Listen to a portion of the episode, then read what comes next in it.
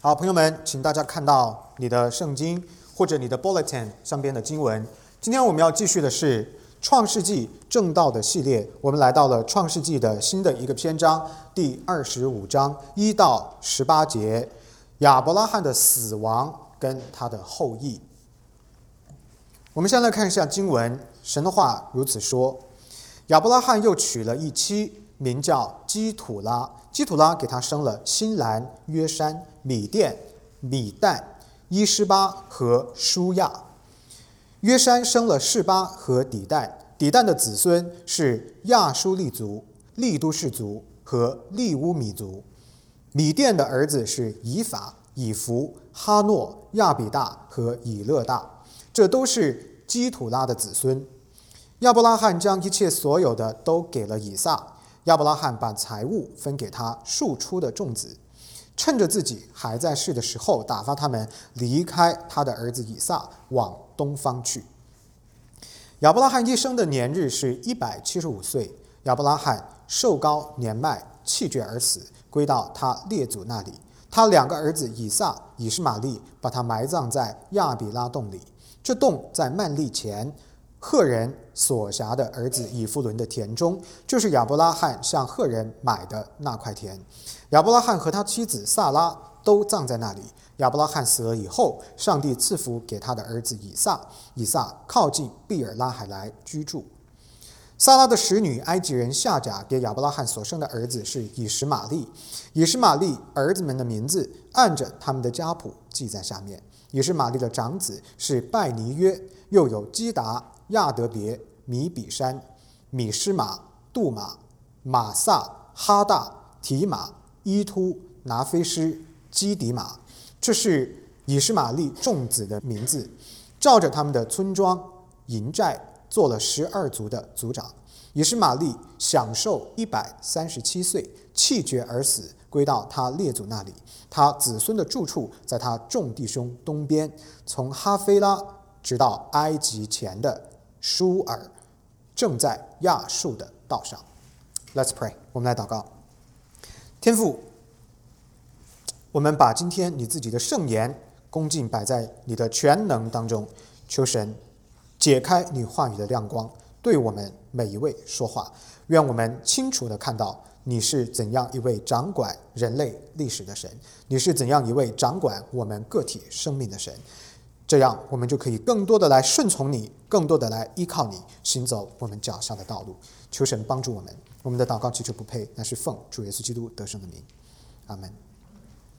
回顾一下我们前边所讲到的经文的背景：亚伯拉罕的妻子撒拉一百二十七岁的时候逝世了。那时候，以撒他们的儿子三十七岁，亚伯拉罕年事已高，不能够亲自为他的儿子以撒寻妻，于是便差遣了他最信任的老仆人，回到自己的本族本家，找到了利百家。以撒四十岁的时候跟利百家结婚，那么亚伯拉罕之约成功的传递到新的一代。今天的经文是对亚伯拉罕生命的最后记载。也是总结了圣约传递继承这一个核心的主题。虽然我们都以为亚伯拉罕在最后的日子、晚年的日子当中呢会平静度日，但是今天的内容很有可能会让一些弟兄姊妹们感到非常的困惑，甚至很震惊。亚伯拉罕再婚了，你可以想象吗？哎，一个临死的人竟然还结了婚，而且还生了六个儿子。这段有一些荒唐的亚伯拉罕的晚年的生活啊，被许多的传道人跳过是不讲的，为什么呢？很难讲啊。但是呢，我呢却认为它非常的重要。神学家 R.C. Sparrow 讲到一段话，我非常的认同。他说：“今天这段经文的重点是，撒拉所生的儿子是独一无二的。”亚伯拉罕的其他的后裔丝毫不会影响以撒在圣约应许当中的继承权，所以大家要看到六个儿子生出来没有影响圣约的传递，以撒这个 promised son 仍然是重中之重，这就是他生了六个儿子的对比带出的重要的信息。那希望大家可以把重点摆在这件事情上边。以撒呢是亚伯拉罕在圣约当中唯一的儿子，也是上帝血脉的成绩。带着这样的一个观点，我们来看今天的经文。实话实说啊，我对二十五章开头的这两句话真的是感到有点恼火啊！我自己在预备的时候，我想说 “why”，我真的很多的问号啊！怎么说的？先看第二节，亚伯拉罕又娶了一妻，名叫基土拉。基土拉给他生了新兰、约山、米旦、米甸、伊什巴跟舒亚。为什么我会感觉到有一点困惑呢？哪几件事情困扰我啊？第一件事情，根据创世纪前文的记载，亚伯拉罕不是已经老了吗？你还没生以撒的时候，都已经老的说你自己生不了孩子了吗？你不是已经没有办法生育了吗？上帝在创世纪第十七章十七节当中，向亚伯拉罕宣布他将要从撒拉他的原配妻子得一个儿子的时候，他是什么反应啊？俯伏在地嬉笑啊，这嘲笑上帝的话，然后心中想说：一百岁的人还能生孩子吗？我的老婆撒拉已经九十岁了，还能够生养吗？我就觉得很奇怪啊！上帝那个时候几十年前跟你说这个话的时候，你都已经发笑了，你怎么后面又结婚了呢？哎，很奇怪啊！然后呢，罗马书保罗在第四章十九节那地方也说到了这句话，证实了这样的一个观点啊。他怎么说的？他说亚伯拉罕将近百岁的时候，想到自己的身体如同已死，枯干了。像一朵花一样已经枯萎了，然后撒拉的生育已经断绝，我就觉得奇怪了。你不是已经枯干了吗？怎么到了晚年的时候，你这个人做的事情跟其他经文讲的那么的矛盾呢？啊，这是第一个让我觉得有点恼火的地方啊。第二一个，亚伯拉罕曾经违背了上帝对婚姻的启示，他跟撒拉的婢女夏甲，埃及人。同房生下了以实玛利，那么这个儿子以实玛利的身份是被上帝明确的拒绝的，明确的告诉他这个不是应许之子。如果亚伯拉罕是在撒拉还活着的时候，注意哦，亚伯拉罕如果是在撒拉自己的原配妻子还活着的时候，就又娶了基土拉，那么他似乎啊就没有能够从夏甲生以实玛利这件事情上边学到功课。他就没有悔改啊，没有停止做违背神心意的事情。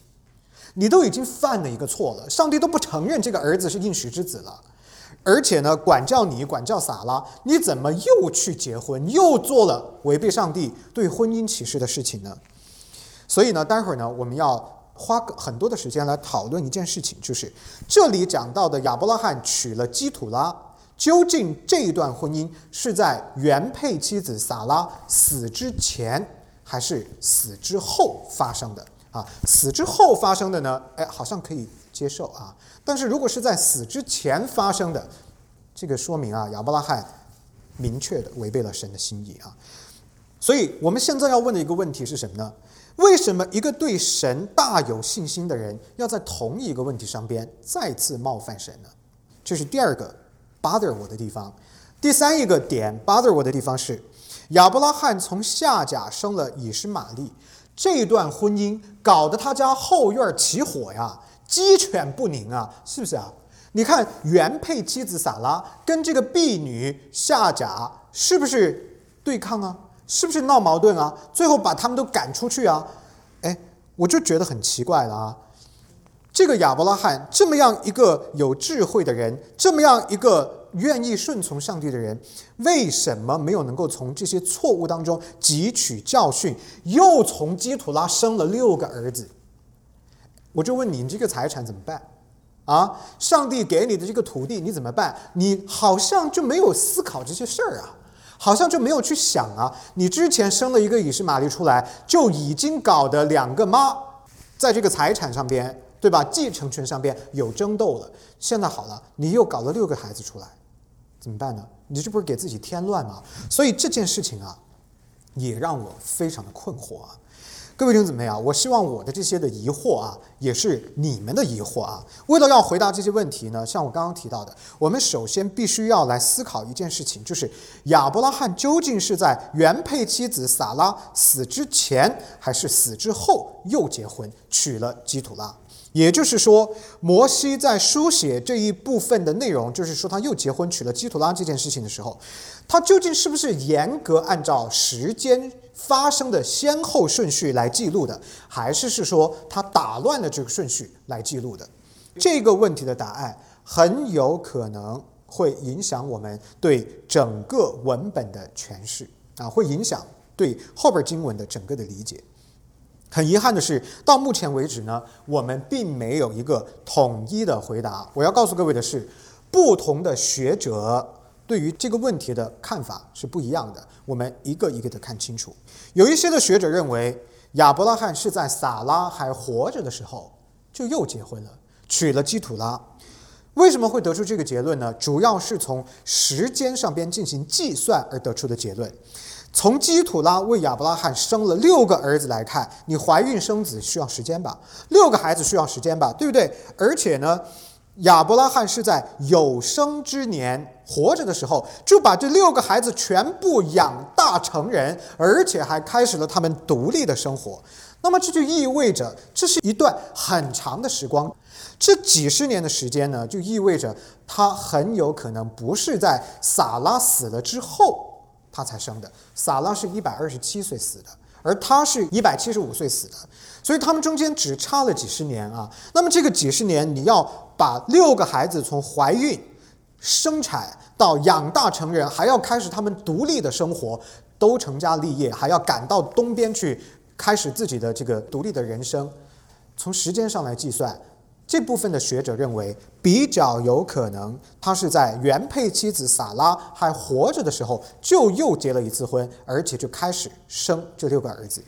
否则呢，时间上是根本来不及的。因此呢，这一场婚姻的记载不是按照时间顺序进行记录的。之所以要打破这个顺序啊，要把它写在这个地方的原因呢，是因为摩西呢想要对以色列早期的族长的这个历史。做一个适当的总结，啊，所以呢，他才打破了这个顺序。如果这个非时间顺序所书写的理论是正确的，也就是说，他是在原配妻子死之前就娶了基图拉。如果这个看法是正确的，那么他就引发出来一个更为严重的问题啊，什么问题啊？一夫多妻是不是明确的又违背了上帝的对婚姻的启示啊？对吗？亚伯拉罕在婚姻内。跟另外一个人又结婚，而且还生子，严重违背了神对婚姻的启示。这是第一种观点。第二种观点是反对的观点。反对的观点认为，他的这一场婚姻呢，是发生在原配妻子死了之后。约翰加尔文有一段话是这么写的，写在他自己的 commentary 里边。他说：“亚伯拉罕在撒拉死前三十八年。”就已经自称自己的身体老矣，已经枯干了，将死了。然而在撒拉死后，他又另娶一个妻子，这实在是非常荒谬的做法。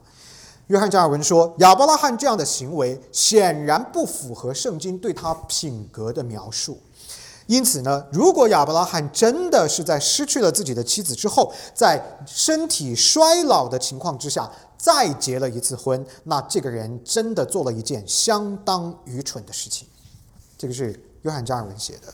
那我们看到。加尔文认为，他的这个婚姻是发生在萨拉死了之后。如果这个理论是正确的话呢，那么也会引发出另外一个问题来。什么问题呢？就是跟此前对亚伯拉罕身体状况的描述呢不相吻合，出现了矛盾。这些经文明明的说他的身体已经枯干了，已经是没办法生育了。结果呢，人家临死前，哎，又生了这么多孩子啊，所以呢，就出现了一个矛盾的地方。怎么办？各位弟兄姊妹们啊，两种不同的说法，遗憾的地方是，圣经并没有给出一个明确的回答。然而，我可以告诉各位的是，经过我自己的 studies 啊，我的 research，许多的圣经学者，更多一点的圣经学者，似乎更加偏向于相信这个故事呢，不是严格按照时间顺序来书写的。也就是说，似乎有更多的学者们相信呢，亚伯拉罕。很有可能是在撒拉还活着的时候，就又结了一次婚，娶了基土拉。那么，如果是这样子的话呢，我们就要问一个问题：摩西写这个书的作者为什么要打破时间先后的顺序来写这一段的内容？其中有一个非常重要的原因呢，就是为了要从以撒到雅各对圣约的这样的一个继承来做预备。它是它的焦点不是在于记录人的行动线索，它的焦点是在于圣约承诺是怎么样从一代传到另一代，再传到下一代的。所以，为了要达成这个目的呢，它不需要严格按照时间先后的顺序，按照人的生命轨迹发生的事件前后顺序来进行记录。所以呢，第一节到第十一节呢，是按照主题，也就是继承圣约的这个命题来书写的。实际上呢，它要表达的意思就是在亚伯拉罕这个时代如何结束。而又如何开启了他的后代一个全新的世代，并且展望圣约要在新的一代的人的身上延续跟继承？那么，如果是这个目的的话，他的确就不需要按照严格的事件发生的先后顺序来书写了。既然圣经啊没有给我们明确的答案，那么我们就有必要针对每一种的理论和它将要产生的影响进行一个更加深入的挖掘。我们要分别对这两种情形来提问，各位弟兄姊妹，跟上我的思路啊！要对这两种情形提问。第一种情形，如果亚伯拉罕是在撒拉原配妻子还活着的时候就再次结婚，我们要问一个问题是：神为什么要接受他这样一个在同一个问题上边再次犯罪得罪神的人？为什么还是要喜悦他？为什么还是要祝福他？你明明就是再次犯罪的，可是为什么整体看起来神还是祝福他的？啊，可能的原因之一是亚伯拉罕呢，并没有打算另娶一妻，要来取代撒拉原配妻子的地位，也就是用我们的嫡庶之分，他娶这个妻子是作为庶，而不是要取代嫡。清楚吗？不是为了要取代原配太太，而是只是作为一个妾室的地位。换句话说，上一个礼拜我们已经看到了撒拉这个原配妻子，她在以色列整个家族当中的地位是交给了谁啊？谁是她的继承人？利百加，对不对？所以呢，亚伯拉罕又娶另外一个妻子，这个基土拉，并不是用她来代替撒拉的。撒拉的权柄跟地位已经交给了下一代利百加。从这一点来说呢，我们看到亚伯拉罕并没有娶一个非神选择的人，然后将上帝的圣约关系跟承诺交在一个不是神所亲自选择的女人的手中。因此。这一段的婚姻跟基图拉的这个再婚的婚姻，实际上用一句话总结，就是跟圣约无关。我们纯粹可以把它理解为一个肉体的需要啊，啊，不是跟圣约有关的，纯粹就是这个老先生啊，耐不住寂寞啊，就是这么回事啊。那圣约不受影响呢，也就不会导致上帝对他的责罚，对吗？圣约并没有改变啊，这是可能的第一个原因。第二个原因，上帝为什么还是接受他呢？亚伯拉罕努力的寻找一个合适的人来做他的儿媳妇，也就是以撒的妻子，好继承圣约。这件事情反而证明了他对上帝的信心。他很清楚的知道，我的肉体的寂寞是我肉体的寂寞，上帝给我的应许是给我的应许，这两件事情不能够混为一谈。所以呢，我必须要分门别类。我该怎么做，我就要怎么做。我该找一个合适的人继承圣约，我就要找这个合适的人。我不能够因为我肉体的软弱，我就娶一个妻子，然后把圣约的承诺交在这个人的手中。所以，以撒娶妻这件事呢，表明了他对上帝的忠诚。神呢，当然也就要纪念这份忠诚。神奇妙的旨意在和基图拉的这个婚姻当中，反倒被衬托出来了。大家转念想一想。是不是这样的一个意思呢？尽管万国要从亚伯拉罕而出，万国要从亚伯拉罕的后裔来产生，也要因着亚伯拉罕而得蒙祝福，对吧？神承诺他万国要因你而得福。但是由割礼为记号所建立的圣约，仍然是完全交给以撒跟利百加的，跟这个妻子没什么关系，跟这个基土拉。没什么关系，所以呢，我们从他寻利百家为儿媳，接手圣约这件事情上边，反倒看到了他的忠诚。这有可能是第二个原因，上帝为什么还是纪念他？有一些的圣经学者甚至认为，注意听哦，很有趣哦，亚伯拉罕跟基土拉的这段婚姻呢，是上帝对他的祝福。啊，有一些人的确是这么认为的哈。I don't necessarily agree with it，我不一定认同这个看法，但是的确有一些的圣经学者，他们就是是这么样认为的啊。我这儿呢有一段摘抄的啊 commentary，就表达的是这个观点啊。他是怎么说的呢？他说：“神爱亚伯拉罕，曾经严厉的考察试探他的信心，让他将自己的儿子以撒献上。”很少有人能够像亚伯拉罕这样，在这种严酷的试炼当中站稳脚跟。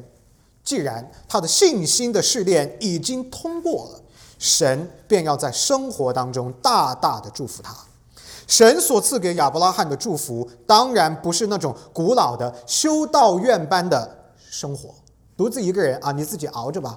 不是这样的生活。相反，神称亚伯拉罕为他的朋友，并且眷顾这位朋友，在他晚年的时候赐给他一个年轻的新娘。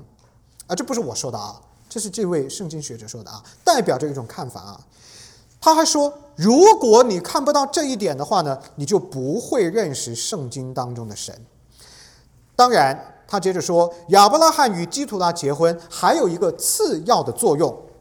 由于亚伯拉罕忙于应付这个年轻的新娘，以及不断出生的孩子，要不断的养新的儿子啊，所以这使得他在以撒跟利百加的家庭事务上边给到他们更大的自由，更多的空间。他说：“你要知道，一个这么能干、强势的长辈，在年轻夫妻的生活上边。”很有可能因为自己太能干、太强势，反倒成为一个令人生畏的负面影响。他的意思就是说，哎，反倒因为他结了婚了、生了孩子了、忙自己的事儿去了，那么以撒跟利百加反倒是可以踏踏实实过自己的生活。各位弟兄姊妹们，对于这样的观点呢，我不见得认同，但是我要让你们知道啊，的确在我们。解释圣经的这个世界里边呢，也有一种声音是这样子的，它代表着一种解经的角度，给大家做一个参考。这个是第一个问题啊，各位弟兄姊妹，就是假设亚伯拉罕是在原配妻子还活着的时候的问题。第二个问题，我们要来假设，如果亚伯拉罕是在他的原配妻子撒拉死了之后再婚，生了六个儿子，那么这是否意味着这哥们儿的身体啊？根本就没有枯萎啊，那根本就很能干啊。那如果是这样的话呢，我们就看到一个严重的潜在的影响，那就是以撒的出生，就是跟他本身身体的健康有关，从而削弱了上帝在以撒这个应许之子出生的这件事情上边的全能的掌管。听懂了吗？如果你现在都一百多岁了还能够生儿子，那意味着你一百岁的时候生以撒也是自然的事情啊。如果你可以生出以撒，那么神在以撒赐给你这个儿子这件事情上边，是不是他的参与、他的角色、他的重要性就被削弱了呢？就变成了你自己可以生了，对吧？所以呢，我们要来分析和了解这件事情。首先告诉大家这个答案，答案是当然不会。即便他就是可以自己生出以撒来，也不会削弱上帝在赐以撒为子的这件事情上边他的重要性，他的全能的掌管。各位，这六个儿子的出生，反倒是实现了创世纪第十七章五到七节的应许。在那个地方呢，神曾经对亚伯拉罕说：“注意听这句话，他说：‘我已立你亚伯拉罕做多国的父。’”注意哦，不是 the father of one nation，而是 multiple nations，是多国的父啊，不是只是一国的父。我必使你的后裔极其繁多，国度从你而立，君王从你而出。各位，全是复数，不是只是一个国度，是很多的国度。这句话要从哪儿实现呢？哎，就是要从基土拉所生的这六个儿子来实现。此外呢，以撒。作为应许之子，仍然拥有亚伯拉罕的其他的儿子们没有的一切的权利，他非常非常的尊贵啊！从哪里可以看到？经文告诉我们，亚伯拉罕将他所有的一切都给了谁啊？以撒。注意，中文版的圣经有一个地方呢，啊，是这样子说的啊，他说。第六节，亚伯拉罕把财物分给了他庶出的众子。英文版可不是这么说的啊，英文版的圣经是用 gifts 礼物，不是财物，是礼物。所以英文版讲得更清楚，意思就是说这两种儿子啊是有区别的。庶出的得到的仅仅是礼物，是 gifts，但是嫡出的原配儿子以撒得到的是 everything that I have，我全部都都给了他。你说有没有区别啊？当然有区别，这是一个继承权的区别。也就是说，庶出的这六个儿子，他们虽然得到了一些礼物，但是他们完全没有任何的继承权。所有的继承权从神那里赐福给我的，全部都给到了嫡出之子，Promise Son 以撒。还有一点，庶出的这六个儿子呢，除了没有得到呃继承权，只得到了礼物之外，他们还被流放了。啊，说的难听一点叫流放，说的好听一点呢，叫给了他们一块土地，对吧？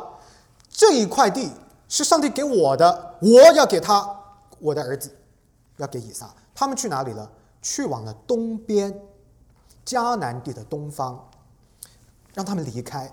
哎，你看到以撒的尊贵从这个地方。被表明出来，所以呢，我们从这个角度来说，我们可以说亚伯拉罕生孩子这件事情啊，即便就是靠他自己身体的能力，也丝毫没有削弱上帝的全能掌管，因为从头到尾，即便就是到他死之前，神都还在把握这件事情。夏甲跟亚伯拉罕所生的儿子以实玛利呢，处于一个非常奇怪的位置，他呢，好像比这六个庶出的。基土拉生的儿子呢，要稍微尊贵一点，为什么呢？因为亚伯拉罕的葬礼是由哪两个儿子操办的？以撒跟以实玛利。感觉这个人的地位呢，稍微要比另外的六个儿子要尊贵一点，但是他又不及以撒那么尊贵，因为他也没有得到任何的财产，只是得到了礼物而已。所以呢，他好像被夹在了嫡出之子跟庶出之子的中间。为什么会这样子呢？啊？他呢，处于一种谁都不挨着、跟谁都不亲密的这种关系，实际上是因为他从严格意义上头来说是亚伯拉罕的头生的儿子，他是第一个啊，他比以撒还要更早，所以这个 firstborn 啊，在当时的时代是具有非常特殊的意义的。我们以后看到以扫跟雅各的故事的时候，大家就会更多的明白头生的儿子究竟拥有怎样的特权。它是一种特权啊，因着这个头生儿子的特权，我们说这位先生啊，也是玛丽拥有稍微特殊一点的不一样的角色。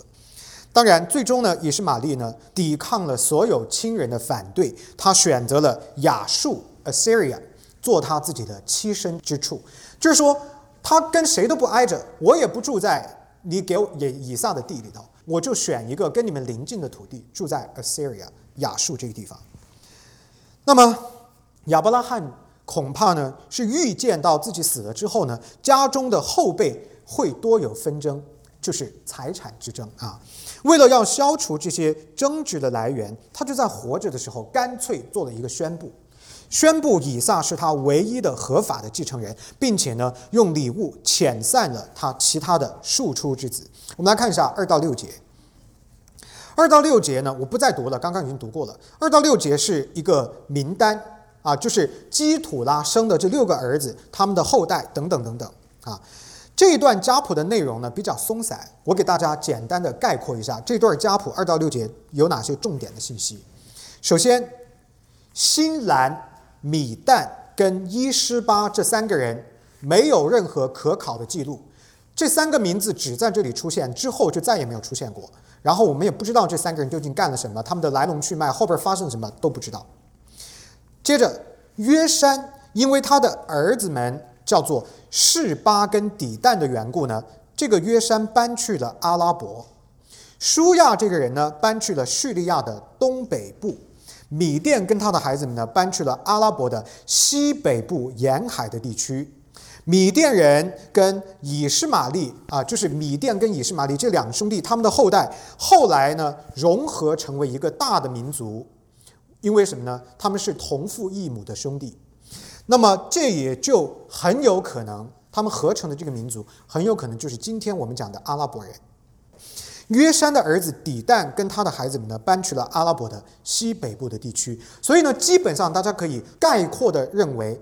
亚伯拉罕是所生的这六个儿子是今天阿拉伯人的祖先，而以撒呢是今天犹太人的祖先啊，这样子大概的啊，大概的就是中中间的细节呢没有这么简单，不过我们大概可以这样子认为，以撒作为应许之子呢得了亚伯拉罕全部的家产，除此之外呢，亚伯拉罕所生的其他儿子得了礼物啊，当然呢也被送往了当时认为是非常繁荣的东部的地区。正如亚伯拉罕从夏甲所生的儿子以实玛利不被允许承继迦南地一样，亚伯拉罕跟基土拉所生的后代也是一样的。所以呢，亚伯拉罕确保了以撒能够继承应许之地，来继续实现圣约承诺。值得注意的是，朋友们、弟兄姊妹们，第六节说到这个庶出的时候，英文用的是 concubines 情妇啊，他用的不是单数，是复数。亚伯拉罕有几个情妇呢？两个，一个是夏甲，还有一个就是基土拉，对吗？所以他如果用的是复数的形式的话呢，那么显然就暗示我们夏甲跟他的儿子以实玛利也被排除在了继承权之外。所以呢，圣约的血脉仍然只能够交在以撒这条线索上边继续来实现。然而，我们看到很有趣的一件事情，就是亚伯拉罕的葬礼上边是以实玛利跟以撒。挑的大梁，他们俩主办的。以实玛利是所有的儿子当中头生的，而以撒呢是神所应许的唯一的圣约的继承人。我们看到第七节到第十节这一段经文，我不再念了哈。这里讲到亚伯拉罕一百七十五岁死了，死了之后呢，葬在了从赫人手中买过来的葬他的妻子撒拉的那一块的土地里边。根据这段经文呢，我们可以知道，虽然以实玛利早已经跟亚伯拉罕一家人的关系是破裂的，为什么说是破裂的？因为他的妈妈夏甲被原配妻子撒拉赶出来，然后后边你是不是就没读到过关于以实玛利的任何事情了？但以实玛利突然在爸爸去世的时候，是不是又突然凭空出现了？所以我们说这个人呢，消失了一段时间，我们可以以此来推测，他呢跟家庭的关系是破裂的。因为自己是庶出的儿子啊，不受待见，再加上两个母亲这种争斗呢，所以呢，这个哥们儿啊，心中还是是很多伤害的，就消失了一段时间，关系是破裂的。但是我们也看到，他回来参加父亲的葬礼，而且主持父亲的葬礼，表明呢，他跟他爸爸的关系呢没有完全的断绝，而且呢，也在履行一个儿子的职责。以实玛利这样做。而以实玛利的其他的儿子呢，没有这样做。你们看到没？这六个庶出的儿子，连葬礼都是没有写到他们的。这表明什么呢？以实玛利很有可能跟亚伯拉罕的关系呢，还是相对更加亲密一点的。你们记得吗？亚伯拉罕曾经要把罗德当成自己的儿子，上帝否认了他；又要把以实玛利当成自己的应许之子，上帝又否认了他。所以从这些的过往的记载呢，我们似乎能够感觉得到，以实玛利跟亚伯拉罕的关系呢，还是比另外的六个庶出的儿子更亲密一点的。事隔多年，以实玛利再次出现在富家，表明了父子之间仍然有深刻的血缘的关系。亚伯拉罕还是是恩待了他所有的儿子。分土地给他们，送礼物给他们，对吧？那么以撒呢？作为这个唯一合法的继承人，虽然他继承了所有的家产，但是并没有因此呢，说我其他的六个孩子加上以实玛利，我都苦待他们。亚伯拉罕也没有这么做。我们看到这里十一节有一句非常重要的话：以撒靠近比尔拉海来居住。比尔拉海来翻译过来就是 "The well of the living one who beholds me"，那看顾我的活神的井的意思。那么这个是夏甲被赶出来的时候呢，他在那个地方受到天使的安慰，所以就给那口井取了这个名字。这段经文的重点是什么？各位弟兄姊妹，标志着亚伯拉罕谢幕了啊！到这儿呢，你就再也听不到亚伯拉罕任何事情了。这个人。这个重要的人啊，我说他是枭雄也不为过啊，非常重要的一个圣经的人物，到这儿完全谢幕，标志着圣约成功继承到了新的一代。神的圣约祝福呢，也不会因着亚伯拉罕的去世离世而失效，他呢继续在新的一代中间来传递和实现。所有的事情到此好像都已经尘埃落定，神对人类历史的把控，尤其是在圣约实现的事情上边，精准而有效，对不对？非常准确的把控。但是大家有没有看到，似乎还有一个遗留的问题没有解决？什么问题呢？那就是亚伯拉罕的长子以实玛利会不会在自己的爸爸死了之后，就对自己的弟弟以撒这个圣约合法的继承人构成一定的威胁呢？为了回答这个问题，在最后这段经文十二节到十八节，作者摩西特别写到了。以实玛利的家谱，我们看到关于以实玛利的家谱有几件事情需要大家注意。首先，书写这一份家谱的目的是为了要证明只有以撒才能够继承上帝的圣约，以实玛利有他自己的线索，而这条线索跟圣约的线索是没有关系的。即使以实玛利生了十二个儿子，你看到这点了吗？这里提到以实玛利生了十二个族长，有没有？这十二个族长。是不是跟以撒跟利百加后面生的他的后代也有十二个族长？是不是很像？你看两条线索里边分别都有十二个儿子，但是这十二个儿子不能相提并论。为什么？以撒后代里边生出来的这十二个，那是以色列呀。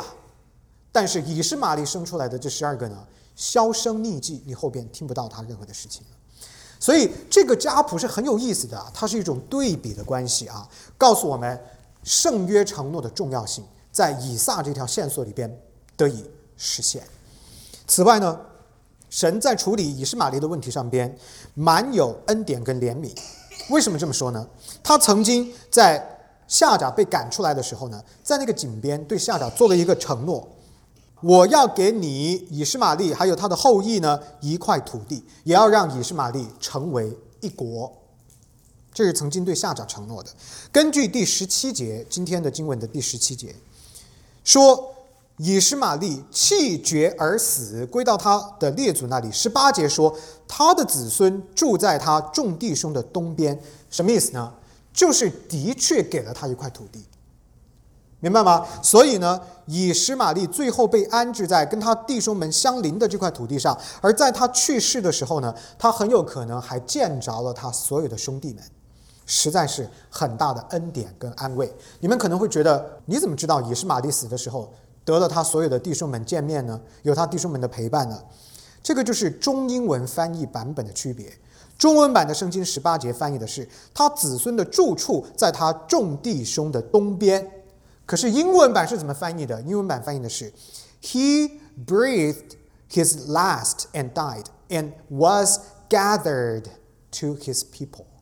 Gathered to his people，跟他自己的人聚在一起。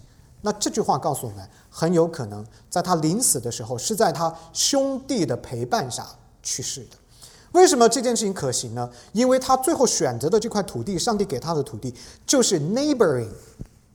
应许之地挨着的，距离并不远，啊，所以你看到中英文的翻译不同啊，给我们看到的亮光也是不一样的。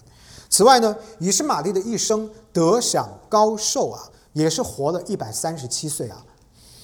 英文版第十八节说，He settled over against all his kinsmen。这个呢是指着天使在创世纪第十六章十到十二节的承诺而说的。在那个地方，天使曾经对他的妈妈夏甲做了一番的承诺。他说：“你如今怀孕，要生一个儿子，可以给他起名叫以实玛利，因为耶和华听见了你的苦情。他为人必像野驴，他的手要攻打人，人的手也要攻打他。他必住在众弟兄的东边。”你看，上帝的话一句都不落空，全都实现啊！最终，以实玛利的一生啊，完全就是按照。天使对他的妈妈夏甲讲的这段话，是照着这个谱子来过的一生啊，一点纰漏、一点偏差都没有。所以各位弟兄姊妹们，再次透过以实玛利的一生，提醒我们，上帝我们的神绝对不出错，他的话永远坚立、绝对权威、永远正确。到此为止，亚伯拉罕之约已经完全的交给了新的一代，也就是以撒跟利百加。亚伯拉罕的一生也完整成就了，或者说完成了上帝所托付给他的使命，退出了历史的舞台。那么，各位弟兄姊妹们，从下个礼拜开始，我们将看到神的圣约承诺如何借着以撒跟利百加继续的加以实现。这条线索要一直通往大卫之家，继续通往耶稣基督，继续来到你跟我的身上。带着恩典，我们要追想这一份神的作为。他是怎样的一位神，把控一切的神？他是怎样的一位神，绝对不出错的神？他是怎样的一位神？因为他全能掌管一切，所以他精准的施恩给你的神。这是各位要记住的信息。我们来祷告，神啊，感谢你是这样一位精准把控一切的神。愿我们再次的降服在你的权柄之下，真的是赞美感谢你，何等有恩典，何等有全能，何等至高至圣至伟大的神，天父啊！我们真的是为到我们今天得救的恩惠，再次献上我们的感激，求神继续的来带领我们，祝福你自己的教会，也使更多还没有认识你的人都来归向你。我们知道凡事皆有定时，神愿我们的一生在你的手中。被你掌管，按照你为我们所定下的最美善的计划来啊开展我们的人生。